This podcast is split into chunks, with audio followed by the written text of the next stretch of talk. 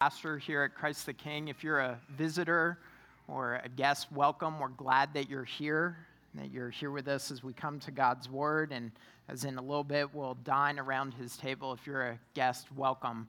Uh, if I haven't met you already, I would love to meet you after the service. So um, please find me. I'd love to introduce myself formally. Uh, welcome. If you have a Bible, please turn to Ephesians chapter 1. Ephesians chapter 1. Uh, if you're trying to find it in your Bible, it's in the New Testament after the Gospels. Just start flipping through. If you make it to Romans, you haven't gone far enough. If you hit Philippians or Colossians, you've gone a little too far. Come on back. Um, but we're going to be looking at Ephesians chapter 1 this morning.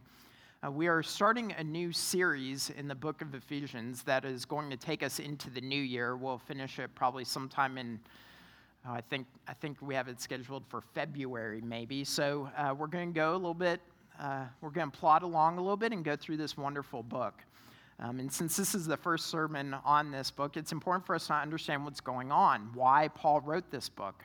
Paul is the author of, of the book of Ephesians, the Apostle Paul. He wrote this book probably near the end of his life uh, to this church that he knew, this church that found itself in this city, a very thoroughly secular city. It was very pagan. There were lots of things pulling at their religious attention, desiring their hearts and affections. There were lots of things to pull at the church. But that wasn't the only difficulty that the church was facing. You see, the church at Ephesus was not only in a thoroughly secular city, but it was thoroughly diverse. It was made up of Jews and Gentiles. Now, we say that, and you know, if you've been in the church, if you've read the Bible, you hear Jews and Gentiles, and we probably don't think much of it. We just skim right past it because pretty much all the New Testament churches, it seems like, have a, have a mixture of Jew and Gentile. And, and when we skim over it, we actually forget how big of a deal this was. That Jews and Gentiles would be coexisting existing, living together. This was a huge deal because these two people groups were people that were in complete opposition for generations, not just for a few years, but for generations. That when they interacted with one another, at best they ignored each other, but at their worst, they despised and hated each other. And now they're called to live together. Do you think that might cause a little bit of tension? I mean, all the history and the heritage and all the differences that they're bringing to bear. And they're coming together now and they're supposed to live as one united church. Do you think that might cause a little bit of difficulty? There, there might be a little bit of uh, discussions over preferences and what should be done and what shouldn't be done. I mean, uh, of course there would be. They have hated one another, and now they're being called to live together to be united together as God's church. And that's what Ephesians is about. What, it, what is it to be the church of Christ? How is it that we're to live with one another? With all of our histories, with all of our past, with all of our diversity, with all of the different ideas and baggage that we bring to bear. How is it that we are to live together? How are we supposed to be God's people, united under his love? Well, that's actually where Ephesians begins, and that's where we're going to begin this morning with the love of God. Because it is out of God's love that he calls us to be his church. And so let's go ahead and read, beginning in verse 1 of Ephesians chapter 1. Paul, an apostle of Christ Jesus, by the will of God, to the saints who are in Ephesus and are faithful in Christ Jesus Grace to you and peace from God our Father and the Lord Jesus Christ. Blessed be the God and Father of our Lord Jesus Christ, who has blessed us in Christ with every spiritual blessing in the heavenly places, even as he chose us in him before the foundation of the world, that we should be holy and blameless before him. In love, he predestined us for adoption as sons through Jesus Christ, according to the purpose of his will to the praise of his glorious grace with which he has blessed us in the beloved. Friends, this is the word of the Lord. Thanks be to God. Well, some of you know that I went to uh, Lander University. Uh, it's a small college in a small little town called Greenwood, South Carolina. I always have to emphasize the Greenwood because everyone's heard of Greenville, but very few of you and very few people actually in South Carolina have heard of Greenwood, South Carolina. It's this tiny, tiny little town. In fact, uh, I thought I misheard my coach. I played baseball there. I thought I misheard my coach when he told me where it was. I remember he called me up and said, I'm the coach at Lander University. I'd love for you to come and look at our school. Um, it's in Greenwood. And so we got off the phone, and, and this was pre internet days, so I had to look it up in an atlas. Do y'all remember these? okay, so kids, those, these are books with maps. Like we couldn't go online, right? Like Greenwood didn't have a homepage. Um, so I go on, I go and I open up this atlas, and I'm looking. I find South Carolina, and and I can't find Greenwood anywhere, but, but there's Greenville. So I'm thinking, man, this is to be a great place to go to school right? Greenville, it's cool. It's, you know, it's kind of growing. It's near Atlanta, it's near Charlotte. Well, uh, needless to say, I was a little disappointed when I arrived in Greenwood, South Carolina. Greenwood, when I showed up in 97 as a freshman, was a population of less than 20,000 people. Now, that might not be a big deal to some of y'all, because maybe some of you grew up in small towns of less than 20,000 people. And, and there's something something of a purity and of a beauty to a small town. But remember where I was coming from. I was coming from Canada. and a suburb of Toronto, which is not a small town, right? Toronto is the largest city in the country of Canada, and it's very metropolitan, it's very eclectic. There's lots of different ethnicities and languages that are spoken. And I grew up in a suburb of that city, and now I'm moving to Greenwood, South Carolina, this small little town that's an old mill town, but the mills have long gone. I was literally a foreign man living in a foreign land. Greenwood, it, it, it was quite the experience. It was very shocking for me. The language was different. They said it was English, but I can guarantee you it wasn't the Queen's English, right? I, I, I, promise you that there was a guy on my team that I didn't understand a word he said for the first week that I was there, right? The, the language was different. The food was different. I had never had barbecue before, believe it or not. Like in Canada, barbecue is the thing you cook the meat on. I didn't know what barbecue was, and so I asked, and someone thought I was an idiot.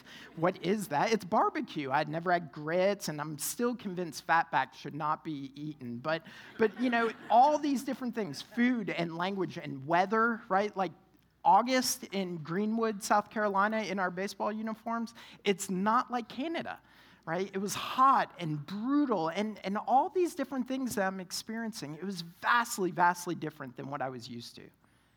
And it wasn't just me that was experiencing it. There were a whole host of guys that I was spending time with guys from Tennessee and Florida, from Pennsylvania and Ohio and Canada. And we were all coming together into this weird and strange place. And to make matters even worse, we were all supposed to be friends and spend time with one another and to interact with one another. We had all these different differences, and yet there was one thing that united us baseball baseball. We were the Lander University baseball team. And this was something that coach hammered into us day after day after day that we were no longer 30 young men who were simply functioning together, that were just kind of living around one another, but now we were one united group. That we had this new name, this new identity. We were no longer identified by our differences, where we came from, or how we spoke, or what we were accustomed to, we now were united around one thing. I was a Lander baseball player. Because I signed that letter of intent that said Lander at the top, and I wore that jersey that said Lander across my chest, everything had changed. Every one of us were united together around this new name, this new identity. And that's what Paul's pointing the church to in this passage. That despite all their differences, despite all their uniqueness, despite all the history and heritage that they are bringing to bear on this new organization of people, that they are united around one thing a new name. Listen to what Paul says. He says it in verse 5. He predestined us for adoption as sons through Jesus Christ. Now, I, I know some of y'all want to focus on predestined, right? That word, it just kind of leaps out and everything else fades away, right? Like, let's talk about predestination and we'll get there. We'll get there. But notice what he says about you. Listen to the name that he gives over you. He says, We were predestined for adoption as sons through Jesus Christ. What Paul is telling us is that if you are trusting in Christ, that you are a son or daughter of God, that you have been brought into his family, that that is the new name that is over you child of God. That he's bringing us into this new relationship that's not just me and God, but it's all of us together as children. That we are being united together in this unique relationship with the Father. And it is a unique relationship. In the Old Testament, the word father shows up 1,222 times. I looked at all of them.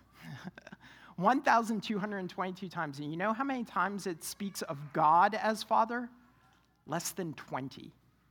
Less than 20 of the instances in which Father shows up in the Old Testament is it referring to God, and never is it speaking of a person calling God their Father. Never once in the Old Testament do we have an Old Testament believer calling God my Father or our Father. It's always God speaking of himself. I will be a father to the king. I will be a father to the nation of Israel. Never is it our father. It's this unique relationship because what happens when Jesus shows up on the scene is something radically different, something that no one has experienced before. Because how does Jesus refer to God? My Father. In fact, every single time that Jesus references God and speaks to God, he calls him my Father, except for once. Do y'all know where it is? On the cross. In his cry of dereliction, when he took all of our sin upon himself, that is the only time he does not call him Father. He calls him my God, my God. But every other time he says, My Father. But the most astounding thing isn't that Jesus would call him Father, right?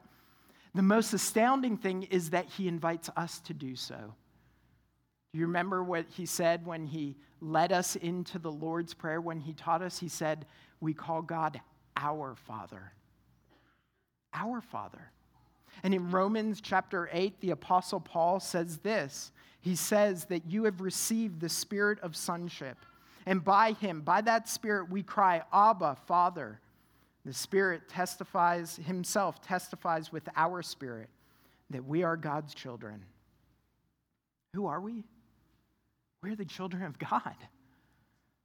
This is what he has made us to be, that we have this new name. We are sons and daughters. Collectively, we are saints. That's what Paul said in verse 1. Paul, an apostle of Christ Jesus, by the will of God, to the saints who are in Ephesus to the saints. Now, he's not just talking about the really spiritual people.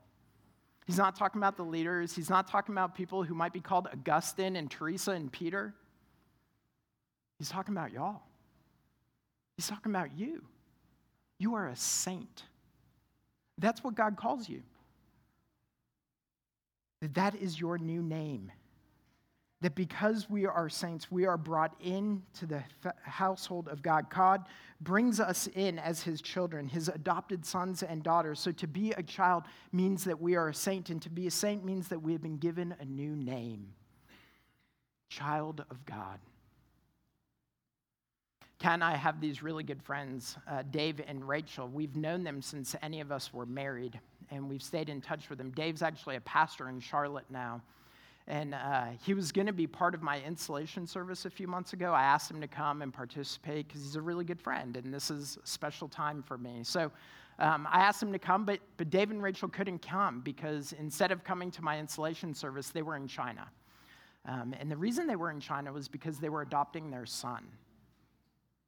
See, about a year ago, actually, really, since they were children, both Dave and Rachel separately have wanted to adopt. And about a year ago, they decided they were going to adopt this boy who has Down syndrome in China. And so they started praying and started asking the Lord to make this happen. And there they were. There they were. They were in China. And we, we watched online. It was awesome. we watched online how they would post different pictures about their first times holding their new son and their first time getting to feed him and their first time walking with him and how at first he was a little hesitant didn't want to sit with them but then he started warming up and would sit in their lap and they would embrace one another. One of the very first posts rachel put on facebook was was when uh, they signed the papers and he was finally theirs. And after they signed the papers one of the very first things they did was they gave him a new name benjamin david baxter they gave him a new name because he was now part of their family. He was now their son, Benjamin Baxter. You know what's amazing about that is I was talking to Dave just the other day, and he said that, that now that, that Ben has become so accustomed to his name that when they call him by his old name, his Chinese name, he doesn't even hear it. He doesn't respond anymore to his old name. He only hears the name that was given by their father and his mother, the name that was given to him out of love. That's the only name he hears. And that's the only name we should hear. That God calls you a son or a daughter, He calls you a saint. Do you know what that means? It means that that old name is no longer what you are defined by. That old name is not who you are identified by, the name sinner and rebel, deceiver. That's not who you are anymore. That's not what God calls you. Now, now, don't hear what I'm not saying. We still sin. That's why we confess our sin.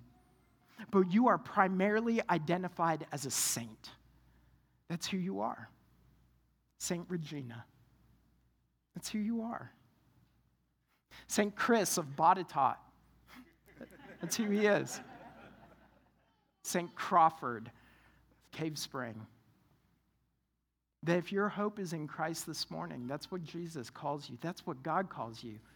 You are his son or daughter. You are a saint. Now, why would he give us this new name? Why would he put this new name over us? Why is it that Dave and Rachel adopted Ben? Why is it that he brought, they brought him into this family? It, it's not because he's cute, because, but, but he is. He is adorable. He's this pudgy little boy, and he's got this awesome belly, and it hangs out, and it's all, he's beautiful. He's wonderful. But it's not because he was cute. And it's not because he had, simply had a need, though he did. No, they, they brought him into their family for another reason. About a year ago, when they decided they were going to finally pursue this adoption, they had these t shirts made. They were red and they had a box on them, a square. And in the square, it said, Love makes room. They were going to invite, they were going to bring this new son into their family that already had five children because love makes room. It was out of love for him that they brought him in, a love that began before they ever met him a love that began before they had ever decided that they were going to adopt this particular one. There was a love that was beginning in them. And there's a love that began in the heart of God that He shows for you. But this love didn't start a year or two ago. This love actually began in all eternity past. That's what the passage tells us. That God has loved his children from all eternity with an eternal love. Look at verse 4. He chose us in him, that is Christ. He chose us in Christ before the foundation of the world. In love, he predestined us for adoption. In love. Okay, we, we do need to deal with those words predestined and chose. Okay, we, I mean, we wouldn't be good reformed people if we just skim them by, right? We have to talk about them for a minute. And I want you to think, like, how do we often think about those words? We often probably think about them primarily in systematic theology categories, right? And systematic theology is good, it's a good thing, right? It, it's, it's important for us to have these categories because these categories actually help us to appropriate God's word in, in proper ways.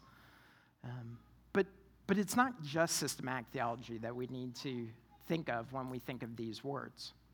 We should, right? We need to hold on to the doctrine that before all time, God determined to shower his love upon you, that he chose to call you his son or daughter, and that there was nothing that you could do about that. That it's not because of anything in of yourself that God has done that. We need to hold on to that doctrine. It's an important doctrine. But often, how do we talk about this doctrine? I want you to think about the last time you had conversation about predestination and election, particularly with maybe someone who doesn't hold your view. how did that go? maybe it went something like this. Maybe it went like, um, you know, it was all cordial and fun and, you know, a little bit banter back and forth, you know, poking fun at one another, you know, theological humor. There's no humor like theological humor, right? I mean, that, that is, I mean, it is the height of humor. But, um, but maybe that's how it went, right? But then you realized after a little while, like, no one was moving.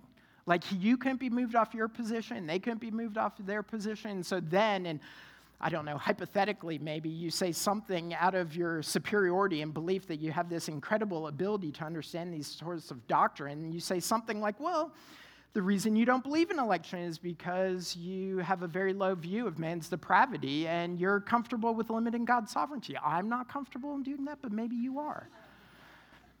Right? And then what did they do, hypothetically? They, they didn't go, You're right. I repent. I believe in election, right? They didn't say that. No, instead, they come back with this um, uh, arrogant rhetoric, and they come back and they say something more like probably. Uh, you know, something pejorative, like, well, you're just the frozen chosen. But we don't take that pejoratively. We actually wear it like a badge of honor, right? Like, this is, you better believe I'm the frozen chosen, right? And then that gets them even more frustrated. And now you're getting angry, and we're all getting frustrated, and it's going back and forth a little bit like this over and over again, right? just hypothetically, maybe this has happened. Until you finally decide we're just going to agree to disagree, and we're going to walk away, and we're going to be left very unsatisfied and very frustrated. And worst of all, we miss the complete reason for why Paul even brought this up in the first place. You see, Ephesians isn't systematic theology textbook. That's not what it is. It's a letter. It's correspondence between friends. We're just reading their mail. That's what Ephesians is. And why did Paul bring up election and predestination, these wonderful doctrines? Why did he bring it up? It wasn't to destroy the Arminians, it was to tell us about God's love. Hear it again in verse 4 In love, he predestined us. In love, he chose you before the foundations of the earth. It was out of God's love, out of God's desire not to leave us in our sin and not to leave us as orphans, not to leave us far from Him. It was out of love that He chose you to be showered in grace and mercy. Not because of anything that we did, but but before the foundations of the world began, before there was anything noteworthy about ourselves, God determined to love you. Before, before we were even created, when we were simply a thought in the mind of God, He chose to shower love upon you. God's sovereign will for our salvation, for our life, it is birthed out of the heart of God itself. That's why Paul talks about predestination. That's why Paul talks about election, to talk about God's love. A love that spans all eternity. And you know why we need this, or you know when we need to be reminded of this? When our faith wavers, and when it gets fickle, and when it feels fleeting. Flannery O'Connor, the great writer, said this about her own faith. She said, It rises and falls like the tides of an invisible sea. Does your faith feel like that sometimes? Mine does. Feels so fickle. Feels like one day, one moment, it is as strong as it can be, and the next moment, it feels so weak. And it's not just day to day, it sometimes changes minute by minute, second by second, right? And I'm not even sure why. That wavering, that floundering, and that flickering. And, and so it would be very easy for us to think, well, if my faith rises and falls like the sea, then, then maybe God's love does as well. Maybe his love for me, it actually rises and falls with my faith. That it is based off the strength of my faith that he would love you or me. But that's not true. Friends, you see, though our faith may fickle, be fickle, and though it may flounder, God's love is constant and unchanging. It is constant and unchanging that he, he loved you before the world was even formed, and a little thing like our weak faith is not enough for him to stop showering love upon you, to call you his child, to show you his eternal love. See, this is what God has done. He has shown love from the very beginnings of time he has brought about this love to give us this new name. And this love and this name that He gives to us, it prompts us now towards obedience. It calls for a response. That's what Paul says in verse 4. He chose us in Him before the foundation of the world. Why? That we should be holy and blameless before Him. That we should be holy and blameless. That's why God chose us. Not just to shower love upon us and then leave us to ourselves, but actually to call us to something. That word holy, it means to be set apart, to be different from the world, to have this unique relationship with God. The, the word blameless, it, it literally means without spot or blemish. And what Paul is saying is that this is why God has shown love to you. This is why he has given you a new name, so that we would live as different people, that we would live as set apart people, holy and blameless. Now, in one sense, this is already true of us. This is something that God has already done to us. Did, did you notice as we read all the different times it said in, in Him, in Christ? In six verses, it says it four times. And in the first three chapters of Ephesians, it says it over 20 times. We're told that our relationship with Jesus is in Him, it's in Christ. And this is actually a really important uh, theological truth that we are in him. And so, what this means is that what is true of Jesus is true of you. That what has occurred to Jesus now is credited to you. That's what it means to be in him. And so, when Jesus says, or when we are called to live holy and blameless lives, it's because Jesus has already made us holy and blameless. That's what Paul is talking about in verse 3, right? That that blessed be the God and Father of our Lord Jesus Christ, who has blessed us in Christ, there's that in language again, with every spiritual blessing in the heavenly places. What he's saying is that what is true of Jesus now, where he is, he is perfectly holy, he is perfectly blameless, he is in perfect relationship with the Father. What is occurring with Jesus now is true of you as well. That is amazing. That is amazing. That's why Jesus can look at you and call you a saint. That's what holy means. That's what saint means. It means holy ones.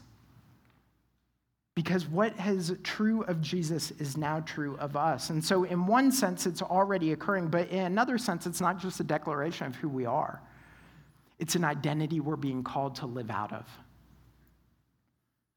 See, we don't just say, well, we're holy and we're blameless, so now we can go do whatever we want right? Like we've been declared this.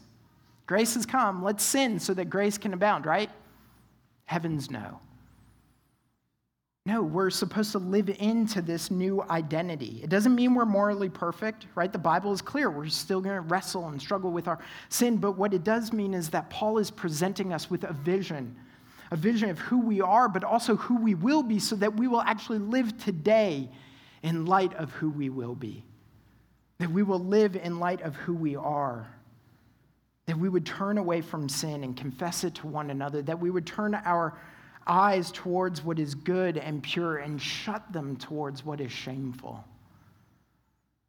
That we would actually live holy and blameless lives today. So, what does this look like? Well, let, let me give you one example. Um, I want you to think maybe again about that uh, theological argument that you know I hypothetically have had before. Um, maybe that's not you. Maybe that's not the, uh, the dinner conversation around your table, right? Theological debate. Maybe you engage in other sorts of uh, dialogue, you know, stuff that's not quite as uh, divisive, like, I don't know, politics or, uh, uh yeah, or uh, child rearing. Yeah, like that, that's one we can all unite around, right? Like how to raise our kids.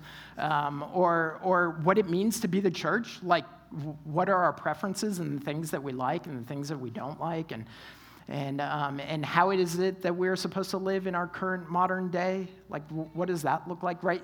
Like, those are the conversations that we have, and, and sometimes those don't always go very well.